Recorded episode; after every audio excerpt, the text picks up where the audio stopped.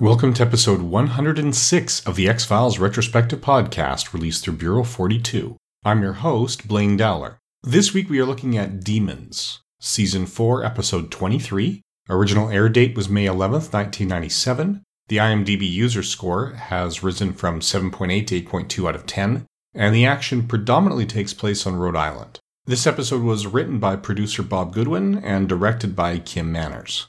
In this episode, Mulder's the prime suspect in a double homicide involving his childhood neighbors.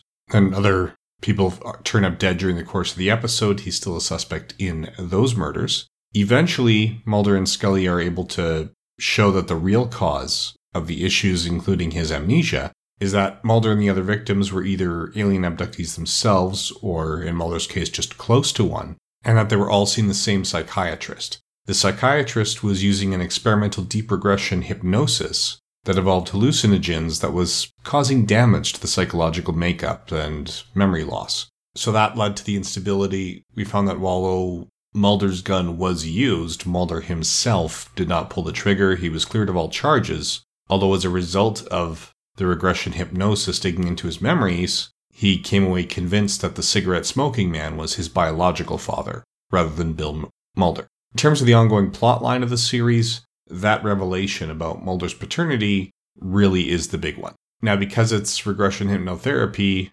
at this point, Mulder believes that Scully maybe not so much because she doesn't consider anything discovered through this process to be conclusive. Now, the guest stars include Rebecca Toolan returning as Mulder's mother, Chris Owens returning as a young cigarette smoking man. We see Jay Acovone, in his, the first of his three episodes of The X Files. His other two come a few years down the road as a different character, but he is best known for playing Charles Kawalsky on the TV version of Stargate, specifically Stargate SG 1. He also appeared in Independence Day, Castaway, and had a recurring role on the Ron Perlman Linda Hamilton version of Beauty and the Beast for TV.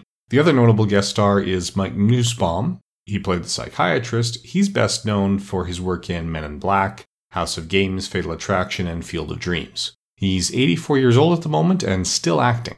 In terms of the science of this episode, well, regression hypnotherapy is very controversial. It's been shown that people who are hypnotized are more likely to create false memories in response to questions. The more leading the question, the more likely it is. So a question like, What do you see? Is far less likely to create a false memory than do you see a pink elephant? If there's anything of a suggestive nature, then they're more likely to respond in the positive and create a memory to back that up. That's why significantly fewer professionals are using these techniques these days, because even a non leading question can create a false memory, as people are inclined to answer when they couldn't otherwise. So if the therapist asks what happened next, and the patient honestly doesn't remember, then they are actually fairly likely to invent an answer and create a false memory that goes with it, not because they want to be dishonest, but because they're in a suggestive state and want to be cooperative. This becomes problematic because of the way memories works. Research has also shown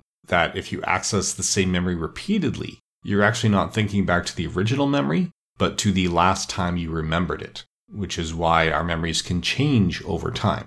So the science behind this it's actually fairly sound in terms of the way it was applied in the episode. So yeah, maybe Mulder did remember something that uh, actually happened. Maybe he didn't. But that's treated as an open question here, where he is much more convinced than Scully. The techniques used with hallucinogens plus some rather physically invasive processes seems reasonable to me at least that, yeah, this could cause aberrant behavior as well as memory loss. So the science in this particular episode is fine as far as I can tell. Anyway, that's about all we have to say about demons. Join us again in two weeks' time when we look at the season four finale, Gethsemane. In the meantime, feel free to review this and any of the shows you listen to on iTunes, Stitcher, whatever podcatcher you use. It really does help the shows get noticed. Save links with friends who you feel may be interested. And finally, thank you for listening.